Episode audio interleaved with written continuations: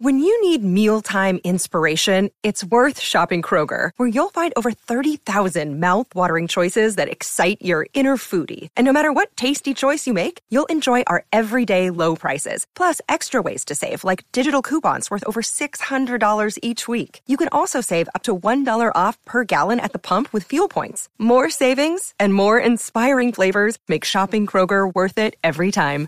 Kroger, fresh for everyone. Fuel restrictions apply.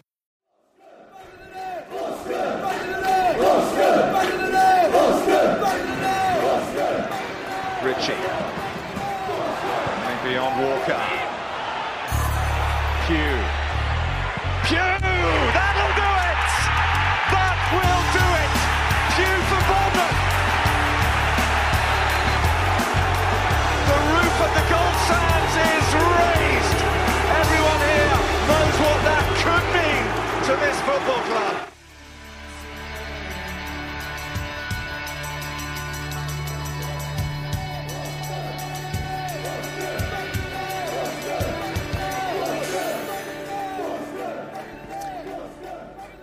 Good morning and welcome to another AFC Bournemouth podcast. This is Back of the Net, episode 62. My name's Sam Davis. We wouldn't usually put out a podcast today, to be fair, but we've got a lot of cherry content to fill your ears with. Don't know about you, but I'm really struggling with this particular international break, especially after Friday night's woeful performance in Prague against the Czech Republic. Hopefully, they'll improve tonight in Sofia against Bulgaria. But Callum Wilson, maybe he's back from injury, maybe he'll get some minutes. There are a lot of players for England that many fans are thinking, why on earth are you starting? Particularly in the centre of defence. Steve Cook must be thinking, what do I need to do? However, on today's episode, we've got a special interview. You may have seen it already on our YouTube channel, but we thought we'd put it out on the podcast as well. I'll tell you more about that very shortly after this.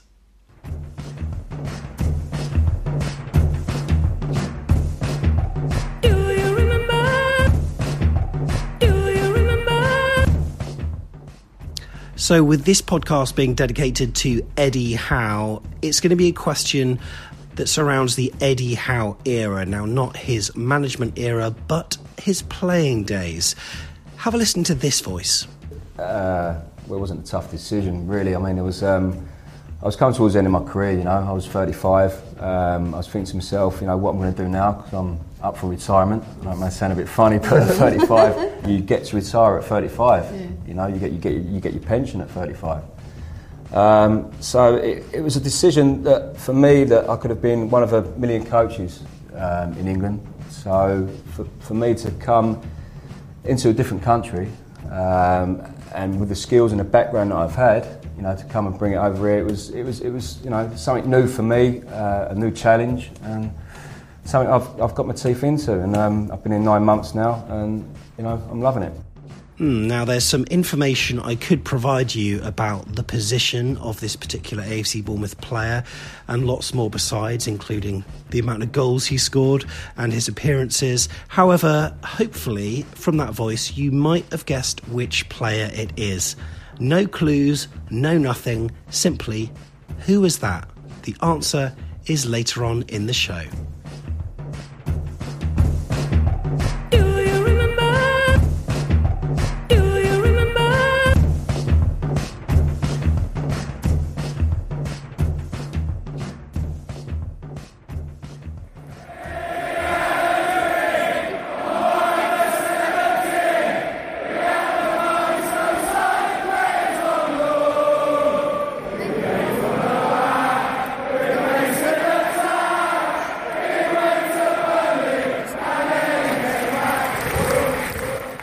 So, yeah, this is called Eddie Had a Dream because that's what we're talking about today.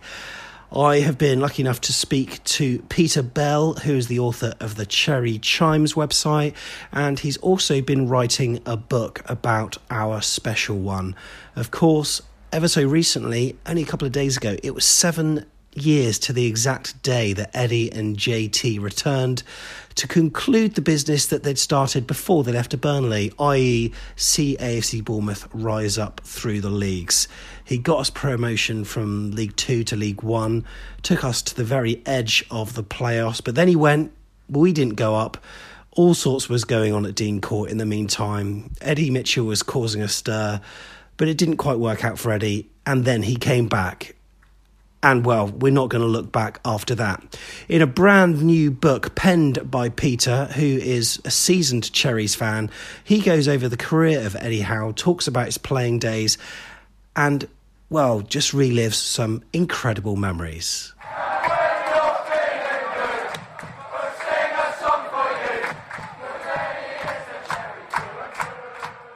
First and foremost, Peter, how's it going? Hi, Sam. Nice to hear from you. Thank you very much for uh, inviting me on Back of the Net. Absolutely no problem at all. How are you? How are you coping this international break? Isn't it? it isn't it horrible? it's not so good without the football, but I've got a lot of things on, I suppose, with the book launch. So um, I'm pretty busy at the moment. Yeah, super. Well, we'll certainly um, we'll certainly chat about that. So many people may know you online on Twitter and various forums as the author of Cherry Chimes, the AFC Bournemouth website that's that blogs all the time about all things cherries. Um, but can you tell me a little bit about yourself and how you got to support AC Bournemouth? Yeah, yeah. Um, I mean, back in the uh, I'm a bit older than I like to like to say, but um, back in the 80s, I suppose I started really following. I mean, I knew about Ted MacDougall in the 70s, players like that. You can't not when you live in Bournemouth, but um, uh, probably I suppose um, David Webb was the first manager team that I went to see, and um, then Harry Redknapp's. Um, and obviously, I got a bit of a bug there because Harry did exceptionally well. Yeah. Um, and uh, I, I, suppose in the in the sort of when it got towards the nineties, I then then uh, went to university, kind of left football for a bit, and uh, had some children, grew up, didn't yeah. get get to come back um, to see Bournemouth, but um, then back in about 2008 when Eddie Howe sort of took over, I, I kind of got very interested again and um, came down, started starting watching games again. So it's it's been a bit of an on-off uh, sort of love affair, but um, I've been uh, uh, rather rather spoilt, I would say, the last decade. Yeah, well, that's right. I mean, you must have thought that Harry Redknapp was the peak of where we could get to, but the last sort of uh, seven or eight years have changed that somewhat. But as a um, as a regular reader of your website, Peter, um, you seem to I don't know, you seem to hit the right spot in remembering the history of the club, but also sort of asking the right questions about what's going on on the pitch. And why the club isn't maybe performing sort of every so often. But um, you know, despite that, do you still have to sort of pinch yourself in terms of where we're at? Uh, I guess so. In a way, I'm, I'm kind of a bit.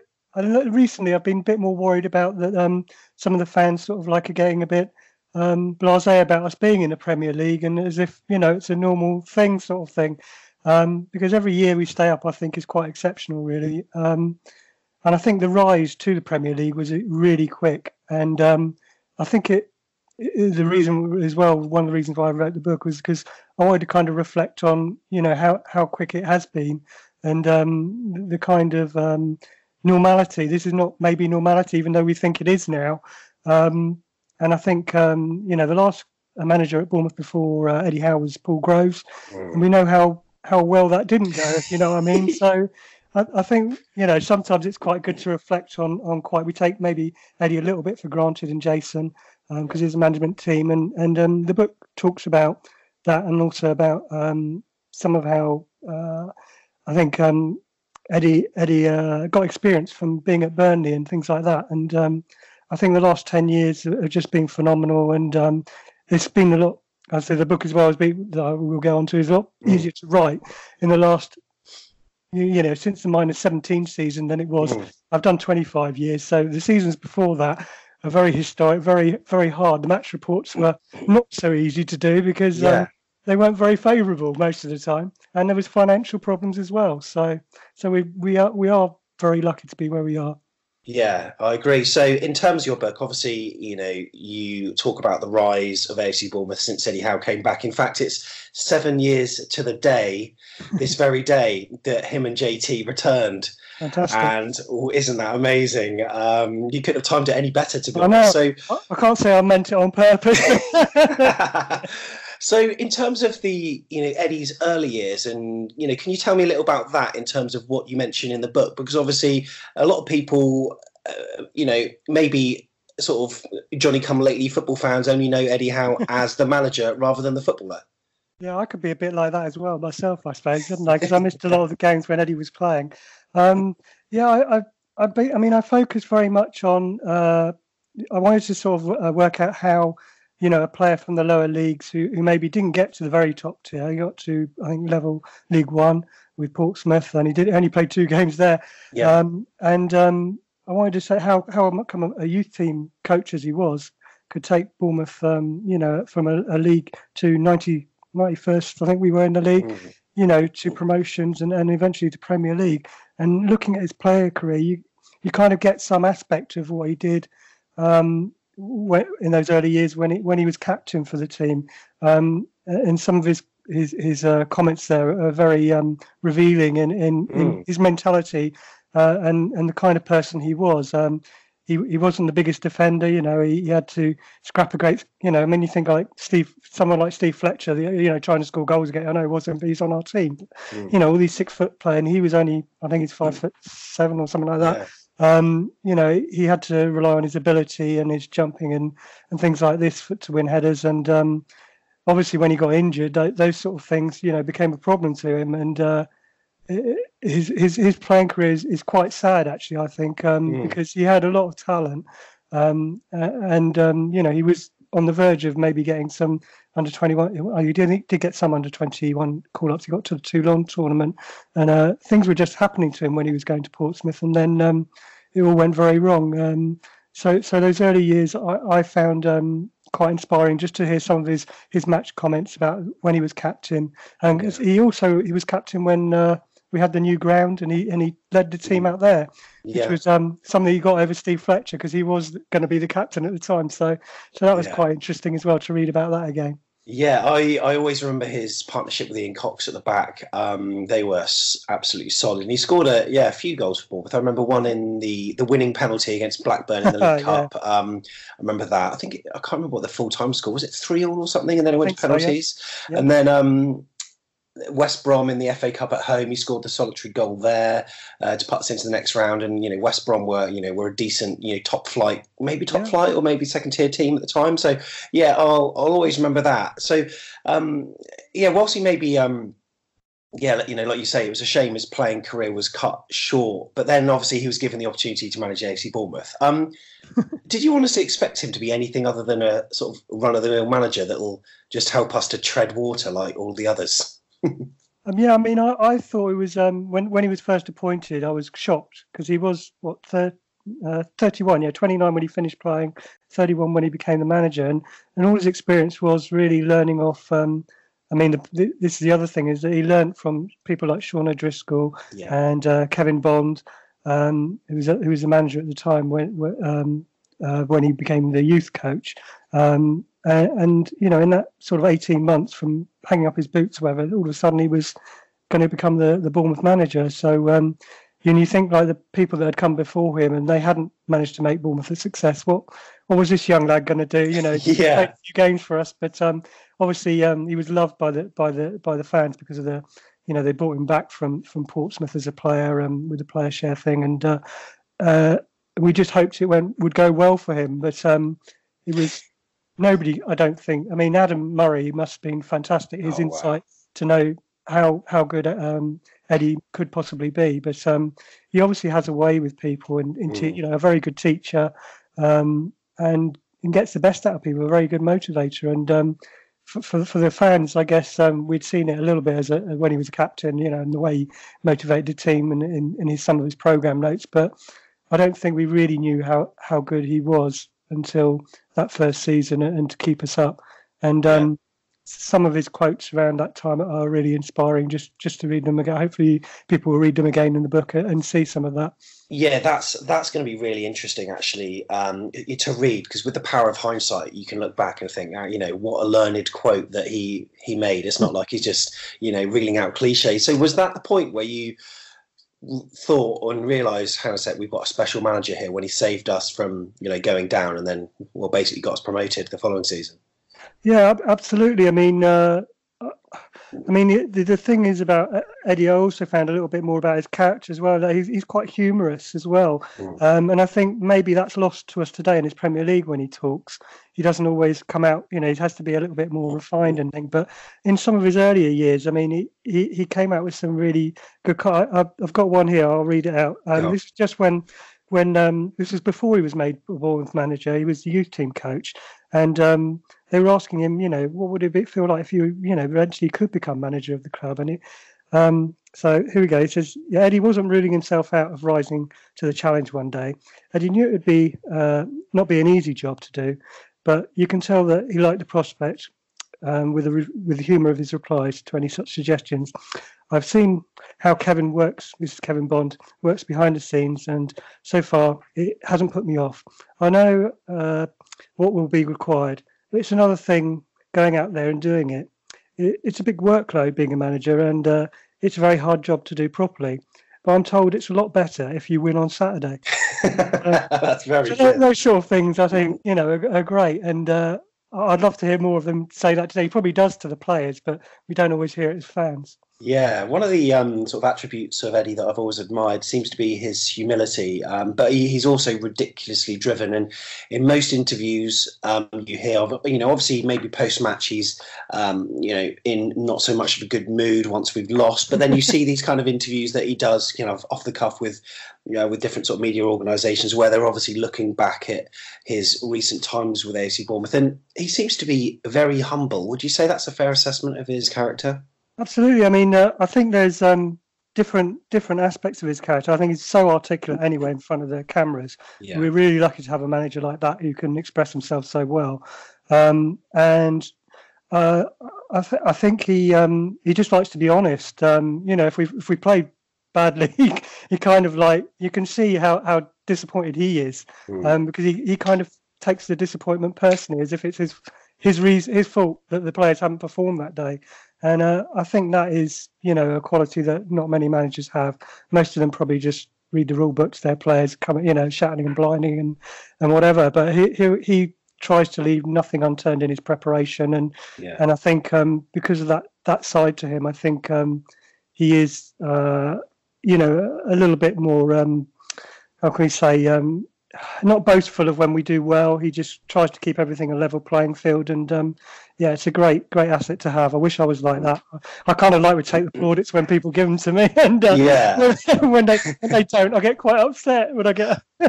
I um I notice when uh, sort of you know good things happen to the club in terms of you know good results or um you know positive news about the training ground. When Eddie is the person that speaks to the media, he says it's you know it's great, um you know for everyone at the football club and everyone connected to the football club. He always seems to bring out that phrase. Um, uh, you know sort of going back to what you previously said, um, do you think he himself knows how crucial he is to the success of the club? Because I could imagine that he he thinks he's just one of a you know a big you know, team, which of course he is because everyone's you know contributed in their own way. But a little part of me must think surely he knows that without him, none of this would have probably happened.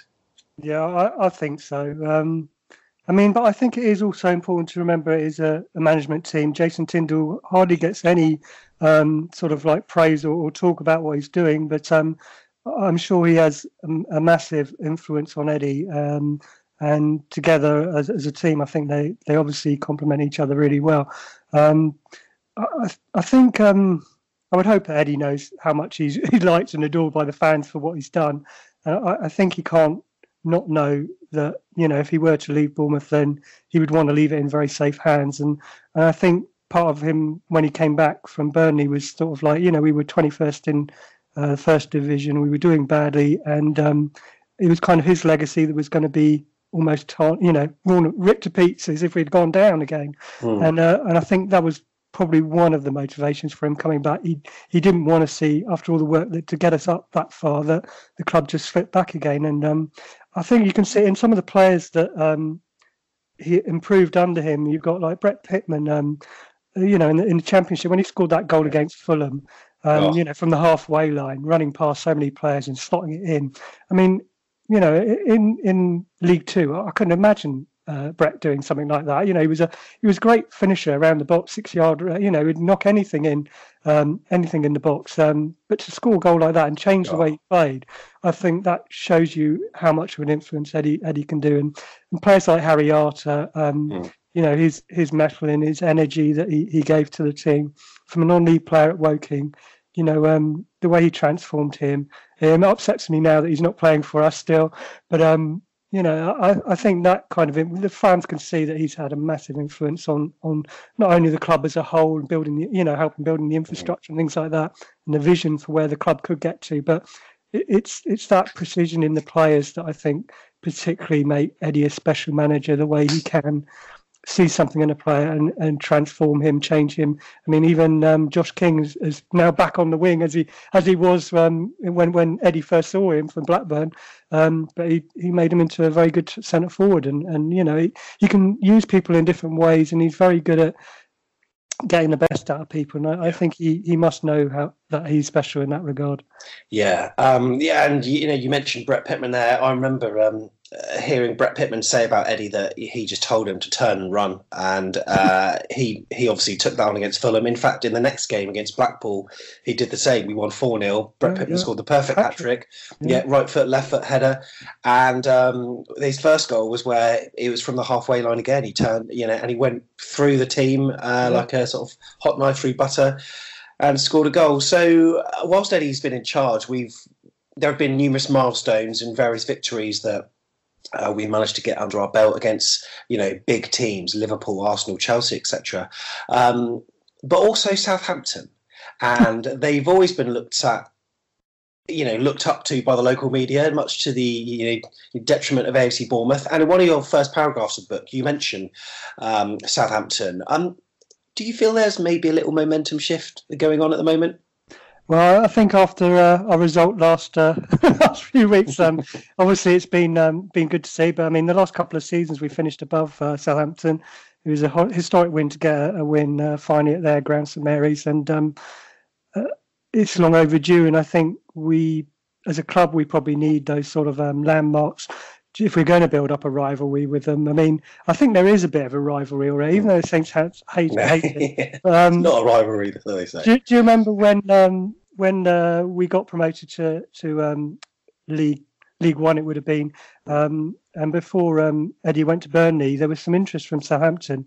I can read you a little bit about that. oh quickly. yes, yeah, yes, only a little bit. Um, and uh, we even there, you, there's there's a, there's a definite like um, feeling that you know we, we were pleased to keep hold of him rather than letting them have him. You know, all the clubs. Yes, yeah. So um, you know, we've got the clubs were lining up soon, lining up for uh, for Howe one after another. Southampton looked an obvious option as they had uh, made a slow start in League One and needed to catch up fast. They came forward with uh, a pitch for Eddie, and AFC Bournemouth fans feared the worst. Would Eddie Howe walk away from success, the success he had achieved at AFC Bournemouth.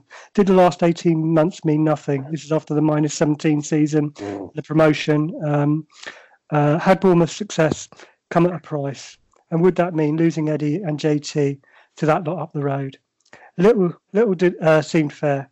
Um, so imagine our jubilation when we heard the following news from AFC Bournemouth chairman Eddie Mitchell. We're very pleased that Eddie has decided to stay at Bournemouth. He's made up his mind. He's staying, whether they, this is Southampton, come back or not. It's a great achievement for the club to hold on to such a good manager. Uh, and I think, you know, there's, even though we, we um, talk like a lot of them being neighbours and that, we are the only club in Dorset. And, and um, I think we should be proud of that. And if we want a rivalry with Southampton, whether they want it or not, we, we should be able to have one, you know, whether they like it or not. Um, and I, I don't think there's any problem in that. And I think um, the more success we have in the Premier League, I think eventually it, will happen. Um, that's if, of course, Southampton managed to stay there as well. Yeah, well, that, that's it. well, whilst he didn't join Southampton, at, at, a later date, he he did join Burnley, and that's also documented in the book with its own, you know, dedicated uh, chapter. And some people sort of I notice when the media talk about it, they tend to sort of gloss over the Burnley uh, time, and they just sort of mention he was there since the start, and they they don't really mention it much. But what were your thoughts around that time when when he left for Turf Moor? Well, I was absolutely gutted. I was one of those probably cry my eyes out to see him go because um, I thought after the minus 17 season, I, I, thought we had something special with Eddie and the way the team were working. Um, I mean, some of the football was outstanding even in those days um, with the overlapping fullbacks and that. And um, it was something different to see. Um, I hadn't seen some of that for a long time. Um, and I, even though I, I thought Lee Bradbury was um, a good choice because it was continuity with Steve Fletcher there as well, um, and they had they had a good chart. They had several uh, players were bought for them, and I think the you know to, while we were losing steam, we, we managed to get to the to didn't we to to the um, uh, playoffs against Huddersfield. And, yeah, that's right. You know, it was, and even Eddie went to the second match there, mm. and that's a really exciting part of the book. I really enjoyed writing that bit. Actually, when some of the time, actually, when Eddie wasn't at the club, as some of the most dramatic mm. turmoils, mainly because of uh, probably Eddie Mitchell being there, um, but um, yeah. and Paul Groves and, and things that had. But I mean, it was important that for Eddie that he did go and, and see whether he could be ambitious and, and do well at another club. Um, it didn't quite work out at Burnley, although I don't think he was that far away from getting it to work at Burnley. Uh, he, he inherited a lot of problems, you know, a Premier League side that had come down to the Championship. It was his first time managing in the Championship himself. So there was a lot to take on from that point of view. He had very good players, but maybe players who thought, you know, we should be playing at a higher level. Um, and and he had to let some of the some of them go and, and bring in new players, young players as well. Some of them, unfortunately, were Bournemouth players like Marvin Bartley. Mm. Um, so that hit us as well. So you know, at the time, it wasn't all easy for Lee Bradbury just to take over. He, he was going to lose. He also lost um, Danny Ings after his he played so well um, against Huddersfield and that. Um, you know, uh, and there were some others as well. I think we lost a goalkeeper as well. I think, and uh, uh, I think the the time at Burnley was very important for, for Eddie because he learned so much. Because he played with, he had he had better players to manage, and um, I think the the teams he was playing against would have taught him a lot. You know, the Nottingham Forest, Leeds United. He he would have brought that back to Bournemouth when he came back, and uh, you know, we, we flew, didn't we, through mm, Leeds? Yeah, we, we were right down the bottom, and uh, he, he just went on a winning run, and and the players just took to him immediately. Some of those obviously I've seen him before, and uh, like um, Harry Arter and Marc Pugh, you know, um, they, they, were uh, knew knew what he was like, but many of them were, were new. And bringing in players like um, Tommy Elphick and that, um, Steve Cook, you know, we just went on a great great run, really, didn't we? Yeah, that's right. I mean, it, whilst that time at Burnley, I think may not have been considered a success in terms of you know maybe Burnley fans. I think he did sign, as you say, a number of players that you know that were there when they were starting to rise up. Mm. Um, mm. You know, from League One to the Championship, etc. Um, yeah, yeah that's right. Yeah. Actually, his best best scorer. He got. Yeah, did he also sign Charlie, Charlie Austin? Yeah, yeah that's Charlie right. Austin. Yeah. Um, yeah, very interesting time. Well, from you know, from what I've heard, this book sounds incredible. So I appreciate all the hard work that's gone into this. It, it really does sound good, and I've, I've, I have to say, I certainly recommend any Cherries fan should be getting their hands on this book when it comes out. It's in digital and paperback formats, and it's an amazing trip down memory lane. Um, what other things can people uh, look forward to in the book? Any other little nuggets? Yeah, I mean, uh, I haven't, I haven't purposely, I haven't um, gone and interviewed the players themselves. I thought Neil uh, Meldrum did it very well in his book. Um, that's the fall and rise of AFC Bournemouth. Um, I thought that was great. I was kind of um, asked by a publisher whether I'd do something on, on AFC Bournemouth a few years ago, 2013, and they wanted me to write almost a hundred year sort of that, and I thought, well, you know, that's quite hard, and it's been kind of done. Um, uh, Kevin Nash did a great book, um, 100 Years on the Cherries, and I just wanted to really focus on something that I felt would be, um, you know, value to the Bournemouth fans. Yeah. Um, I obviously centered on Eddie eventually after looking at, some things that I could do. Um, and the 25 years, I think it was a nice little time to reflect on what, what's happened. So it's very much a, a it's not only a biography of Eddie, it's also about the club, uh, what we've done over 25 years. Um, and in that, even though I would have loved, I did try and get the club to do. I really wanted Jason Tindall to do the forward, but unfortunately, I couldn't get him to do it. Um, I did. I did approach Eddie and, and some others as well, but the club's been very helpful. Neil Thatcher, um, he uh, helped me with a few early drafts and gave me some indicators of what I could do, what, what wouldn't be advisable. Yeah, and okay. um, you know, so so the club hasn't exactly ignored me, and and they're they're you know they're trying to keep Bournemouth in the Premier League and do other things. Yes, um, they'd they'd already done as I say, a book with Neil Meldrum and, and that, and I felt, okay, let's do this from a slightly different point of view. So you might not get gems as in you know oh i never knew that before about, about mm. but hopefully i've captured some of the emotion yeah, and, and some of the the feelings you know like when when we went to charlton i've got a bit on there that feeling i can read you a little bit on that if you like um we um that moment when uh, um, there was commotion in the crowd and and sort of oh, like something wow. was going on at, at, Watford and we didn't know what it was and suddenly there was this rumble in the, the crowd suddenly the one one is, is, it really one one is somebody scored? Yeah. it was late on in the game. It was only about eight minutes left of our game against Charlton. We were winning That's that quite happily we were just trying to get them to score another couple of goals so we could get to 100 goals in the season thinking that the title was going oh. to be Watford's. When it happened it was just such a, a different feeling from um, maybe the, the season before when we got promotion, no, two seasons before we got promotion uh, second behind Doncaster at Tranmere. You know, it, it was kind of like a, we weren't allowed to celebrate that almost. Yeah, that's right. You know, and it, we had a bus tour and that, but it was kind of like an empty. You know, we were second when we could have won it. You know, we only got a draw at Tranmere, and and this was like everything came came together in one day, and it was just like I was so pleased because I I'd put a bet on Bournemouth at the start of the season. Oh wow! Be the champions, and and I thought like, oh well, that's blown it, hasn't it? What's going to do it? and uh, everything. So I was well in the money as well. I'm sure a lot of us were. Yeah. Uh, it was a, it was a fantastic day, and and the Charlton fans made it as well because yeah, they did. They they they were really you know a lot of them stayed behind to see the presentation, and you can see uh, how chuffed um, Jeff was, um, uh, Jeff Mostyn, bringing the trophy out to give to the players and that. And it was it was also unrehearsed and just mm. I don't know, it was just um, just a fantastic occasion to be there and see that. It was a shame it wasn't in front of our own fans, but mm. we also had a great day when um, when we when we knew we were going to get promoted against Bolton, unless we had lost a 19 goal swing, I think it was, or something like that. So that day was also a special night, and that's very much covered in the book as well. Oh, so I'm, I'm, hoping hoping people can take inspiration from some of those days again and um, and also 15% of the, the book, I must say, goes uh, to uh, Julia's House um, Children's Hospice, which uh, Eddie Howe is patron of.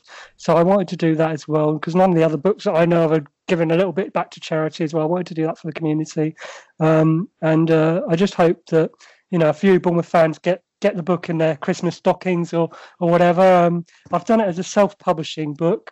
Um, I, I, didn't say much about my background. I'm I'm a publishing editor um, for for a magazine. I work in the cement industry, which is very far removed from football, but um, I do work with text and uh, things like that. And I thought, well, it's a chance for me to do something my two loves, Bournemouth and journalism, together. Yeah. So so for me. Uh, uh, it, it, was, it, was, interesting for me to do a book completely by myself without a publisher as well, mm. um, which is very difficult. I found out, and uh, maybe, maybe I should think think twice about going on such a project. um, hopefully, people feel the benefit from it because while while um, the book uh, is retailing for the paperback will be thirteen forty nine, I wanted to make it as cheap as possible. To be honest, um, I'm not really looking to make any money out of it myself. I know I won't. I'll probably it'll probably be an expense to me actually by the amount of things that I will give away and free books and things like this. And hopefully I can give some for, for the back of the net readers.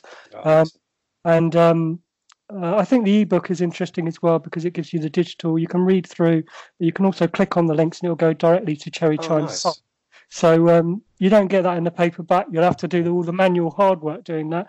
But I think the the the color pictures as well are obviously on the digital format, unless you read in Kindle. But if you watch look at a PC or a, a tablet, you'll get that color experience as well. So um, there's a lot of things with the tablet which are and that's it's cheaper as well. It's nine ninety nine. Um, so I wanted to give you know people a chance to get it a little bit cheaper if they wanted it to. I know a lot of people like me, I'm fuddies. We like to have something physical, something to put on the bookshelf. So there will be a paperback in as well, and that should be out on the 21st of October. Well, that's when I'm releasing it. It's, it's up to Amazon. They could release it within 72 hours of that. Ooh, okay. So it could be the 23rd, but hopefully it comes out on the 21st. But it will take you, when you order it, it will take you a couple of days before that comes because it's an instant print thing. It's not already manufactured. They have to do it to order.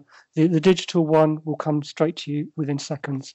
All okay, right? and uh, in terms of the digital copy, when can people get a copy of that? Is that the same That's date, or is that Monday the fourteenth? That is on Monday. So what we'll do, we'll pop the link in the description of this video so you can download it, and I certainly recommend you do. And I can't wait to get my hands on a copy. And uh, yeah, as you say, it sounds like an ideal Christmas stocking filler. Peter, thank you so much for coming on today.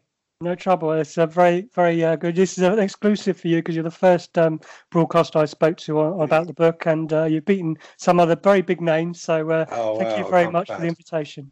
No problem at all. And do remember also to check out Peter's website. There's actually um, a link to the Eddie Had a Dream book on Cherry Chimes. Uh, I'll pop that link in the description too. So, yeah, Peter, thank you once again. And uh, hopefully, we'll get through this next seven days of no AFC Bournemouth unscathed. But no doubt uh, I'll see you at Norwich. Yeah, and very best of uh, luck for the podcast for the rest of the season. It's a great service you do. So, thank you very much for all the Bournemouth fans. Hi, this is the Biggin, Steve Fletcher, and you're listening to back of the net. Uh, it was great to speak to Peter Bell there, and you may have already caught this on our YouTube channel, but I just thought for any people who listen to the podcast that don't subscribe, hopefully you'll get that book because it looks phenomenal and it is out today. So when Peter was talking about Charlton, Bolton, all that kind of stuff. I thought, oh my goodness, I really want to relive those memories, albeit in an audio format. So that's what I did.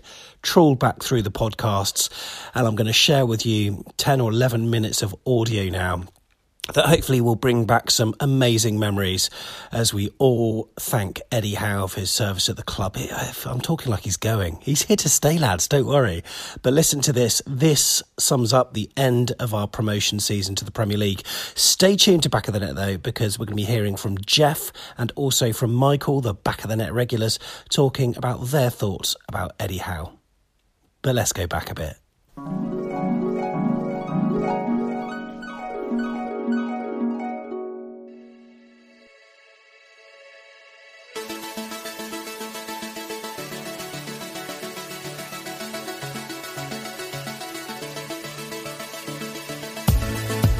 So, with Bournemouth playing on the Monday night live on Sky against Bolton, on the Saturday, Middlesbrough and Norwich both dropped points. Sending the keeper up probably wasn't the best idea, eh, Karanka? Fulham scored a last minute goal, Ross McCormack made it 4 3, and this paved the way for Bournemouth to be potentially promoted on the Monday night. So, 11,000 people packed into Dean Court. It's 7:45 p.m. The atmosphere was bubbling with fervour, and for the first 37 minutes, Bournemouth were knocking on Bolton's door. We had a few scares where Adam Le Fondre had a header, but thankfully Boruc was on call to save it, and we had chance after chance, but the Bolton keeper Bogdan just kept us at bay until, on 38 minutes, this happened. Running beyond Walker. Pugh. Pew! That'll do it! That will do it! Pugh for Bournemouth! Four thousand pounds is what Harry Harry Arter cost. you know, four thousand deal of the century. Yeah. Here comes a cross and a chance at the back post from Marc Pugh for Bournemouth. Shoots, scores!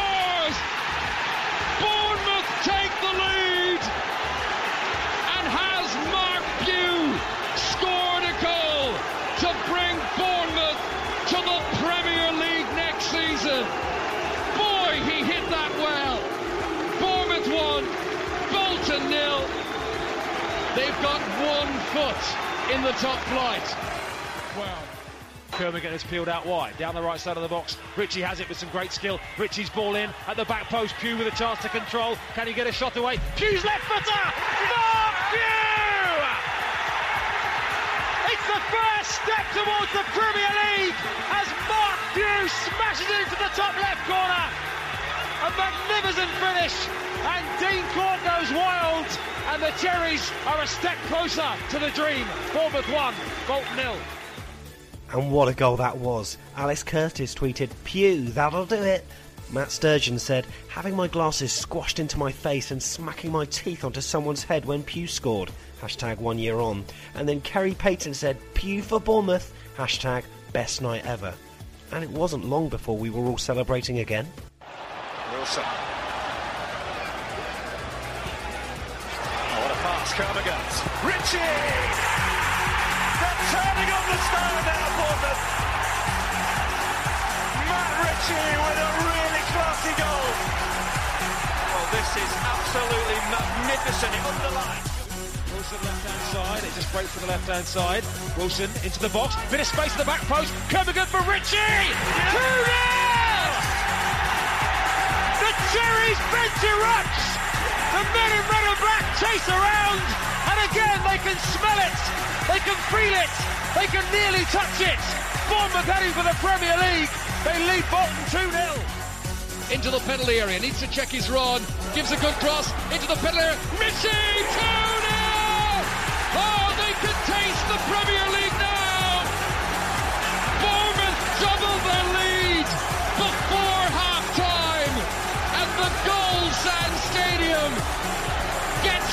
for the gold and the riches of the Premier League. We did really turn on the style, didn't we? And thankfully, it was all wrapped up in the second half.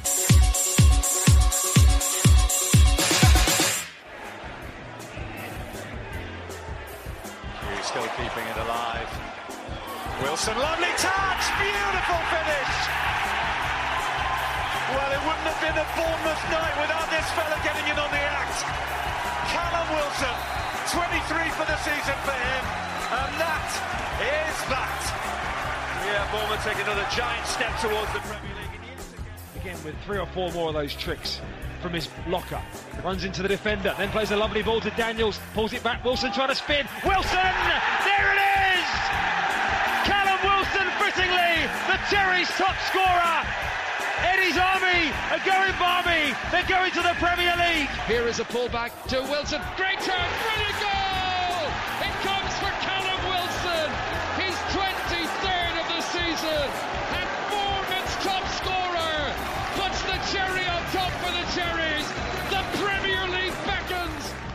So, final score Bournemouth 3, Bolton nil, and Robbie Sargent, Korsakoff on Twitter, he had to park his car about two miles away from the ground, but I bet he was pleased he got there. Rafi on Twitter said, Best game I've ever been to and probably will ever go to. Nick Christopher tweeted, remembering my daughter telling me I was embarrassing her as I had tears in my eyes after Ritchie had just made it 2 0. Kevin Anderson said, the feeling that the South Stand was going to collapse due to the epic amount of people jumping. John Flanagan said, loving the one year on trend, unbelievable that night, so nervous all day, Prosecco when I was back home. And then Hey It's Nat on Twitter said, Oh my god, can't believe it's been a year since we were promoted, still remember every minute of that match. Aaron Waldron crying with pride and then crying with laughter after this legendary moment. Harry Coburn said, The realisation of where we have come from and the confidence we showed against Bolton and still today. Hashtag proud. Mr. O tweeted, I was tearing up at how completely drunk out of his skull Maxim was. They'd have chucked him out in the East Stand. And Red and Black 68 was standing in the North Stand, staring out forever after the final whistle, speechless and emotional. And it wasn't just the Bournemouth fans that were pleased, there were people calling up Radio 5 Live, even a Scouser who supports Liverpool who said he was so proud of the boys. But to see a club like Bournemouth, what they've done, Watford were the same, fourth, third, second, first, and finished runners up to Liverpool. And sitting here, I'm 70 now, and this has done my heart good to listen to this commentary. And what a wonderful little football club. And when they say little, you know what I mean, a family Yes. club. And what a wonderful performance Eddie Howe has done. And well done to all those Bournemouth fans when they were 15 points adrift six years ago and they stuck by them travelling to the likes of Carlisle. They're the true supporters and I'm so pleased I came to my first game when I was a little boy. My dad took me, seven years old, in 1964. So I've been waiting for this game this night for 51 years. Wow. Where do I start? Um, the man is an inspiration, an absolute inspiration. Uh, what he has achieved uh, for this football club um, is difficult to put into words. Um, I think that he, he's a managerial genius and he's a legend. And who knows where his, his career will take him. I live in Wales. I used to live down here, and I'm one of the many exiles that come down, and I come quite regularly from, from mid Wales. Oh, amazing! I was just saying that uh, the first game I, I think it was that I saw was Bo- Boxing Day, 1955, uh, against Watford, and Bournemouth won 4 0. So, a couple of other views from Bournemouth fans there. So, Bournemouth were promoted, or were they? We were playing Charlton on the last game of the season, and they tweeted, Bournemouth celebrating like they've completely ruled out a 19 0 defeat at the Valley on Saturday? We'll see. Sam Green, an AFC Bournemouth fan, said, Love this tweet. Still can't believe we went up and stayed up. Tom Jordan tweeted, Back in 2009, Eddie said he didn't want to be the man who took us out of the Football League. Last year, he did just that. AFCB one year on. And the players, well, they had a good time, as did the chairman. That was in the changing room after the game, and this was Halo nightclub in Bournemouth.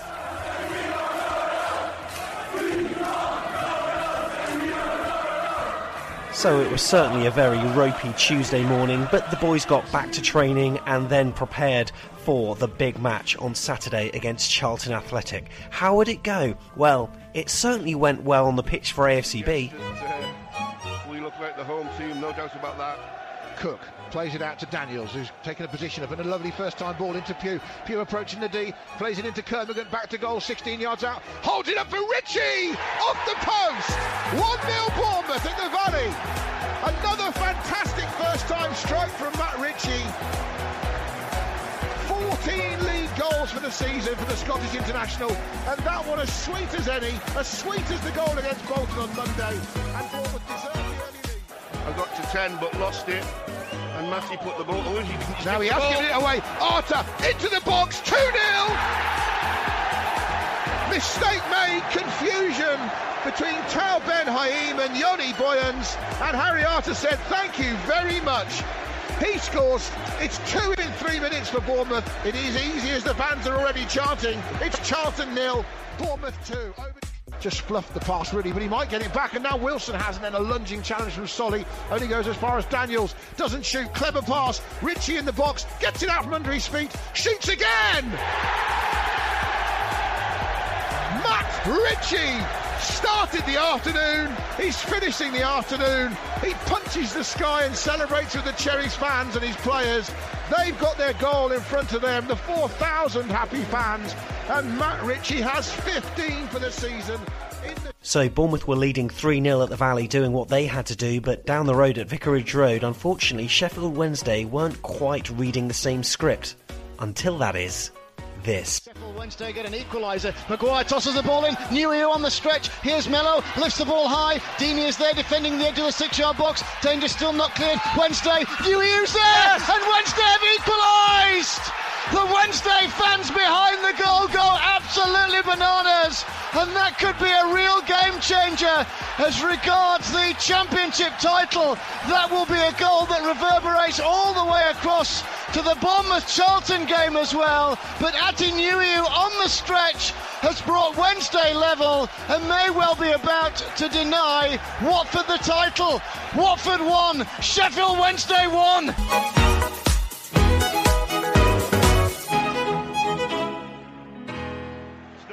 Andrew Seaman. He sprinted towards the goal, picked the ball out the back of the net, and put it on the. T- what have they? Have they drew? Adam? I think there must be a goal at Watford. Cherries fans are celebrating. We'll get news. It is 1 1 at Vicarage 1-1 Road. Vicarage what a minute Road. in the Championship season. Matt Ritchie scores, and Sheffield Wednesday equalise at Vicarage Road within seconds. Bournemouth atop of the Championship table with five minutes to go at the Valley. So that was the moment we knew that AFC Bournemouth were on top of the table, and this was the moment when the Watford Wednesday result was confirmed. Roger Johnson gets it away from him, and then Smith grapples with Buyens as Charlton win a free kick, and Bradley Johnson has a second for Norwich. It's four, and I think Sheffield Wednesday might have scored again, or it's full time at Vicarage Road. We will find out. Ritchie with a big smile. It is full time at Vicarage Road. 1 1 between Watford and Sheffield Wednesday, and Tommy Elphick punches the sky with both hands. The Cherries are going up as champions. 3 0 leaders here. Matt Ritchie screams yes to the sky. Yann Kermorgant on the sidelines celebrates, punches as well. Marc Pugh hugs Ryan Fraser. Bournemouth are going to go up as champions and title winners in the championship as they head to the Premier League. And what a scene that was at the Valley as Bournemouth ended up Championship champions. And Stu Bramley, well, he decided to sing his enjoyment by saying, Here's to you, Atdhe Nuhiu, Bournemouth loves you more than you all know. Whoa! And then Cameron on Twitter, who's fantastic, thought he'd do it in poetry by tweeting, Roses are red, violets are blue, goal for Sheffield Wednesday, Atdhe Nuhiu. And he quoted all the hashtags there, including Watford FC, who must have been sorely disappointed and even better, the Wednesday fans were singing our name.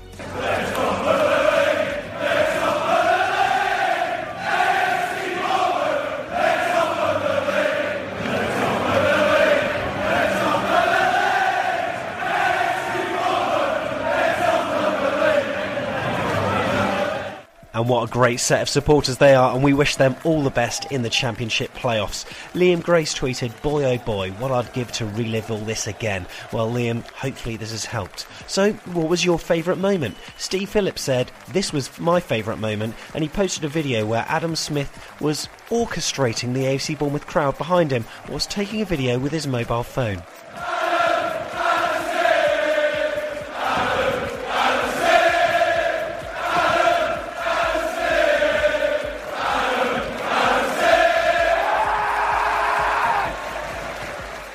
Beautiful moment, Smudger.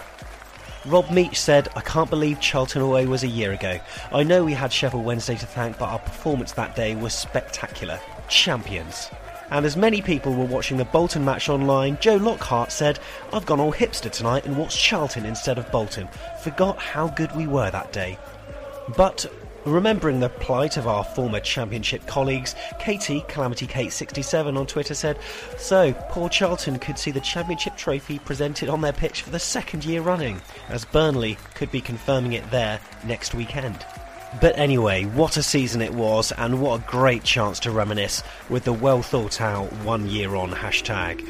And of course, a certain Leicester City avoided the drop last season, as did we this season. I wonder what happened to them. Hi, this is Steve Purchase. You're listening to Back of the Net. God, bloody windy day when I got that soundbite from Stephen Purchase, all that with the microphone. Anyway, um, yeah, great to relive the memories, and yet that was the uh, season that then Leicester went on to win the Premier League. But how good was it to listen to some old memories? And Eddie Howe's at the helm, and that memory will be seared and etched on my brain forever with him standing in front of the crowd at Charlton with that championship trophy amazing days. Oh, I love it. Well, thinking about Eddie Howe, we've spoken to some back of the net regulars to get their thoughts on the Messiah himself. Michael Dunn is coming up. But first, my co presenter, Jeff Hayward, had these words to say. Unless you're a Bournemouth fan, I think it's hard, in fact, it's impossible to understand what Eddie means to the club. Here's what I think I think he's more than a manager, much, much more. For me, he embodies the spirit of the club, the attitude of the club, and the sense of community that we've now got. Here we are celebrating seven years since he came back from Burnley, but where did it all start? Well, Eddie was part of the 1994 95 Great Escape Squad. They achieved the impossible. What an inspiration it must have been to be there at that time to see what we achieved. We were dead and buried at Christmas with nine points. We escaped relegation, with 50 points with two games to go. He saw that. I was lucky enough to see his debut the following season when he was 18 and he came and played right back against Hull City. And what was clear right back then was just what he had. He had intelligence, he had composure, he had real talent, and you could see how important those qualities would be when he went into management frankly, when he got the first job, I mean, nobody else would have it. I remember thinking at the time, you know, who is going to manage a club that's on minus 17 points? Again, seemingly impossible. Okay, there weren't many choices, and I was as surprised as many fans when Eddie was given the caretaker role. But what a season that was. And then, you know, two seasons later, it was no surprise when we started our meteoric rise up the divisions that he was poached and uh, yeah, I mean, I was gutted when he left. Um, I thought it was the end for us, and really, when I was looking at the Burnley results, I, I don't think it's uh, I don't think it's unfair to say that I was hoping that Burnley wouldn't do that well. Not because I didn't want Eddie and Jason to succeed, but I wanted him to come back. And when he did come back, which was what 2012, there we were thinking, oh, you know, we've got another tough, tough, tough challenge. But he was fantastic. He's been fantastic, and I think really what what marks him out as being something different is the fact that he's a team player, clearly a team player, and he's got everybody pulling in the same direction from the get-go. He's great with people. He's got intelligence. He's got talent as a coach. He's a great motivator. But it's about everybody. He brings everybody in. He gets everybody pulling in the same direction. And just look at some of the players he's improved. He's got people into the club Steve Cook, Charlie Daniels, Ryan Fraser, and he's made them fantastic players, Premier League players. It's fantastic. What do I think about Eddie? I think, quite honestly, we're lucky to have him. Do I think he's going to go? Well, I don't think he will because he's part of the town. He's embedded with us. Why would you want to leave? and I think we've still got a long way to go. Eddie's recognised the potential we've got at the club, and I think he's seen that, seen that with the resources we've now got in place and with everybody pulling in the same direction, we've still got a long way to go. There's still a lot more that we can achieve. So, Eddie, stick with us. We know you're part of us. We know you're part of the town, you're part of the community, you're part of the club. And remember, together, anything is possible. Bloody hell, Jeff. What a speech. I'm going to get that weaved onto a tea towel. Loving your passion there. And yeah, don't worry, Eddie is here to stay. Um, yeah, really great to hear from Jeff, who's going to be back on the Norwich podcast this time next week, but also back of the net regular and Mr. All Departments himself, Michael Dunn. He was doing his podcast, and well, he did so many more shows than what we've ever done. So he has seen a lot and talked a lot about Eddie Howe. But here are his thoughts on the special one. Just reflecting on Eddie Howe's seven years at the club in his second spell as manager at Dean Court, I remember very clearly my son, who was five at the time, crying at the end of the game against Walsall when Paul Groves was the manager. I think it was his final home game, and me consoling him, saying, Oh, don't worry about it, son. Whilst inside feeling we're in real trouble here. At that particular moment, the crowd were also singing Eddie Howe's name, and it seemed implausible that, that he would return to the club. Um, Groves lost his job a few days later. I think we had a, another depressing defeat at Crawley, and he was gone. Um, and then there was a vacancy. I remember chatting to a good friend in the middle of that week, and uh, him saying to me, "Well, who do you think is going to be the new the new Cherries manager, and we chatted about a few different names. And I said, well, I said none of that really makes any difference to me because the only person I want to have the job is Eddie Howe. And my mate said, you've you've got to let it go. It's, you know, it's not going to happen. And I, and I said, yeah, but you don't understand because you've never been in love before. um, and then, of course, it did happen. And the, the game against Leyton Orient, Eddie wasn't officially the manager then, but we won. Almost like his presence in the ground was enough. And I remember saying to the same same five year old boy, uh, once he'd wiped away his tears from the previous defeat against Walsall, uh, don't worry, son, everything's going to be all right now. Eddie's back, and you know it's it's all going to be good. And of course, I had no idea at the time how how true that would be. And my two boys, uh, both a lot older now, both grown up in this in this land of plenty when there's been a really non-stop success, and they've got no idea really what it used to be like in the old days. Um, just thinking back over those seven years, that I mean, there's been a lot of highlights, but I'd say the highest one for me was when we won the championship at the Valley. Um, just the late goal at Watford and the genuine taste of glory that we'd never really had before.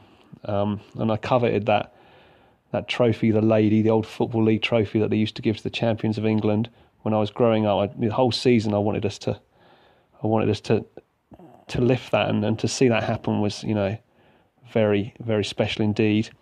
And uh, well, just looking forward, I mean, we've got, you know, essentially a man who's a living legend at the club, and I think his achievements surpass those of all others who've ever been associated with AFC Bournemouth. And you know, we should appreciate it whilst we've got it because it won't last forever, but you know, hopefully it will last last as long as possible. So, well done, Eddie. Up the cherries. Cracking thoughts there from Michael, and it's a very unique situation where I don't think there are many other clubs where all the fans sing from the same hymn sheet in terms of being so positive about their manager. Usually, there are pockets of fans that are not so happy with who's in charge and the decisions that they make. Of course, Eddie is not perfect and he does make mistakes and he does get it in the neck very briefly on Twitter. But I think overall, we can see the direction that we're going in is a positive direction. And I see it as a graph that's going upwards, one of those line graphs with little peaks and troughs along the way. But if you look at it and you stand back, you can see that we're going in the right direction. Now, from my point of view, I just wanted to refer back when I mean I've met Eddie a couple of a few times, but there was one time in particular. Um, there will be maybe a few Cherries fans that were also there who are listening. Hello to you guys, uh, if you are about. But uh, I don't know whether it is due to the podcast or what, but I was invited to go meet him um, pre-season. Was it the season before last? Now I can't remember. I, I did a blog post on this on my website. Yeah, season before last, and uh, the club wanted to explore ways to improve the relationship between the club and its fans as well as the methods by which the matchday atmosphere can be uh, improved as well in order to create a better experience for fans, but also um, to give the team on the pitch a much needed boost. Now, it's clear that Eddie Howe is the driving force behind many of the philosophies that are visible when walking around the stadium and also the training pavilion as well. Um, it's notable that he's inspired by American basketball player, stroke coach turned observationalist John Wooden, um, and he's implemented a number of psychological strategies, including uplifting wall slogans and also you've probably seen on TV or whether you've walked down there yourself the purposely oversized player murals in the tunnel. Lots of clubs do that now, but also in the players' pavilion, that wheel of misfortune uh, in the players' lounge. Uh, that features a sort of red and black branded roulette style forfeit system, and that's designed to discourage player misdemeanors ranging from lateness in training all the way through to bad parking. I think I think Lys Mousset was top of that quite a lot. I wonder how he's doing at Sheffield uh, United in terms of uh, his fines that he gets. But the money that was made for that actually went to local charity. Um, now it was quite clear from my visit to these different places within the club that Eddie has got an urgent yearning to ensure that the club history is conveyed to its players and its staff at every given opportunity. Now, of course, whilst fans of other clubs would probably guffaw at comparing the history of the Cherries to their own team, um, the path that we forged is obviously rather unique. We may not be decorated with trophies. On the contrary, I mean, if you look at it over the wide span of time, it's been anything but successful. But of course, what we do have in its locker are a number of inf- unfortunate tales, um, many of which revolve around the club needing the support and money of fans in order to survive day to day. I mean, you've heard that on the minus 17 documentary. Um, it's depressing, but when you combine all the the events together, it's uh, it's a oh, it's a tumultuous tapestry that we've wove, isn't it? And a history which no fans in their right mind would ever have believed could actually lead to top flight, flight football, but it has. Now, whilst we were there, we found out that um, Eddie actually plays a video that is shown to the first team every so often. It's and also to new signings. It's a sort of emotional look back at the low points of the club, uh, intertwined with some of the finer moments, taken from a fan's perspective as well, which provides a sort of grounding and emotional experience. Which I don't know. As a long time supporter, it actually sort of choked me up. But as a kid. I was one of them who put pocket my pocket money in the buckets at the Winter Gardens. Uh, I didn't get much, but I mean, I whacked it in. Um, and then, do you remember Trevor Watkins being on stage and sort of saying the right words, giving us some hope that we could survive as a club? Well, years later, of course, we were on the precipice again.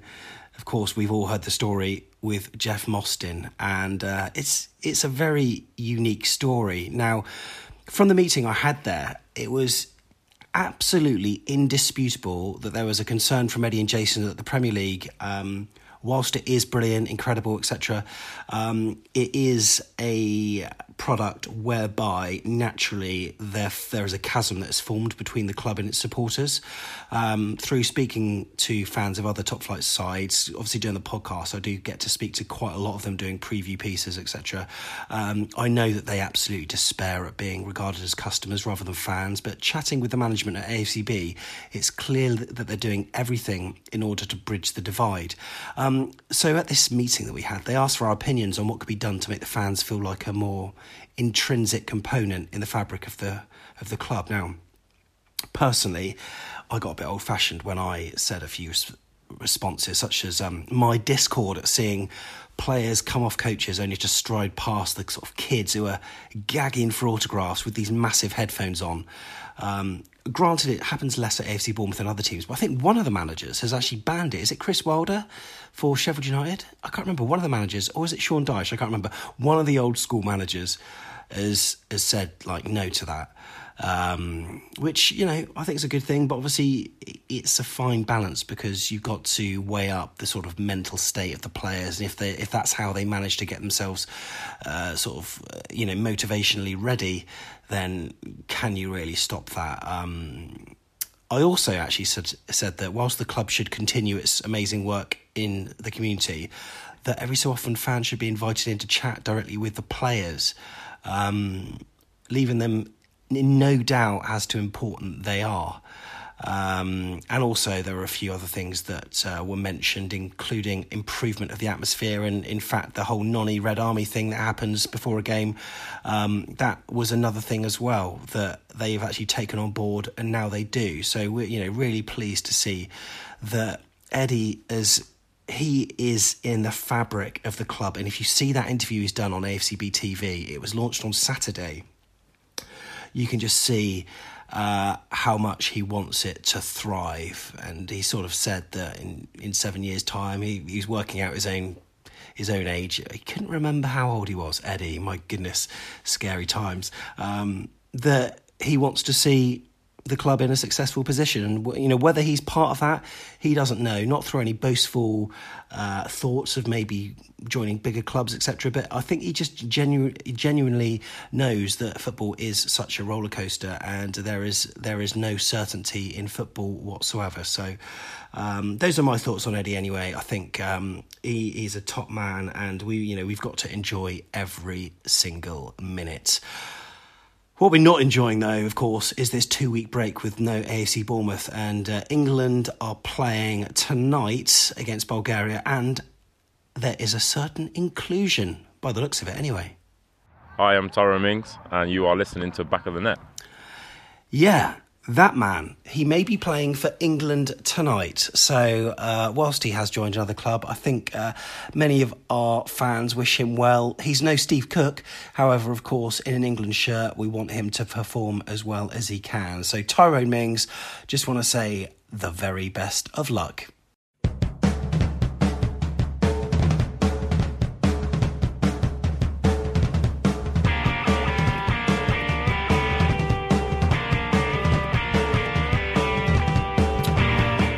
So that just about wraps up another Back of the Net podcast. Really appreciate you tuning in this week. It was a bit of a Brucey bonus for you, but it's over an hour, so hopefully that has kept you has kept you sane as we wait for next Saturday. Norwich at home, looking forward to that one. If you check our YouTube channel later in the week, we should have a preview of that, including what team we hope will be put out, and then I'll be doing interviews after the game as well. Now, I will be in a different position. I have been standing outside the reception, but I think it's probably um, we do get in the way quite a bit, and it is a it is an area where um, you know there is a lot of flow through flow. Uh, after the game, so we'll tr- we'll probably be to the side somewhere. But if you check our socials on Twitter and Facebook, etc., I'll tell you where we are. Really want to have some new people uh, commenting on the game and just trying to keep our YouTube channel going with lots of unique views and content.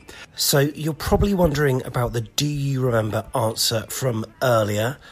It was a player that played in the Eddie Howe era, and if you uh, listen to what he said, you could tell that he's moved country. Um, did you hear the Australian twang? Yeah, you may have. It is the one and only right back for AFC Bournemouth, Neil Young.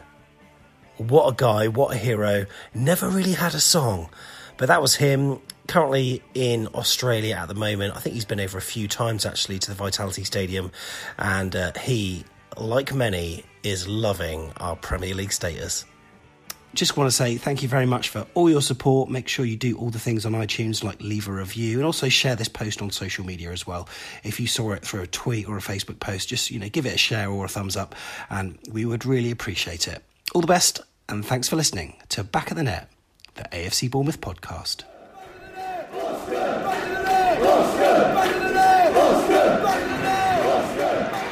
Ritchie. Maybe on Walker.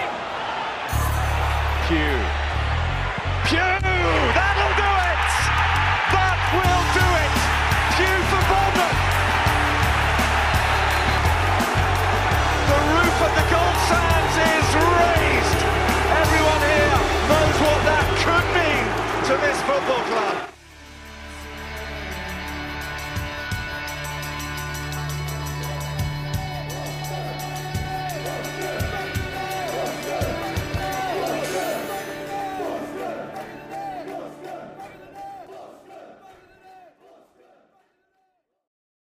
Sports Social Podcast Network.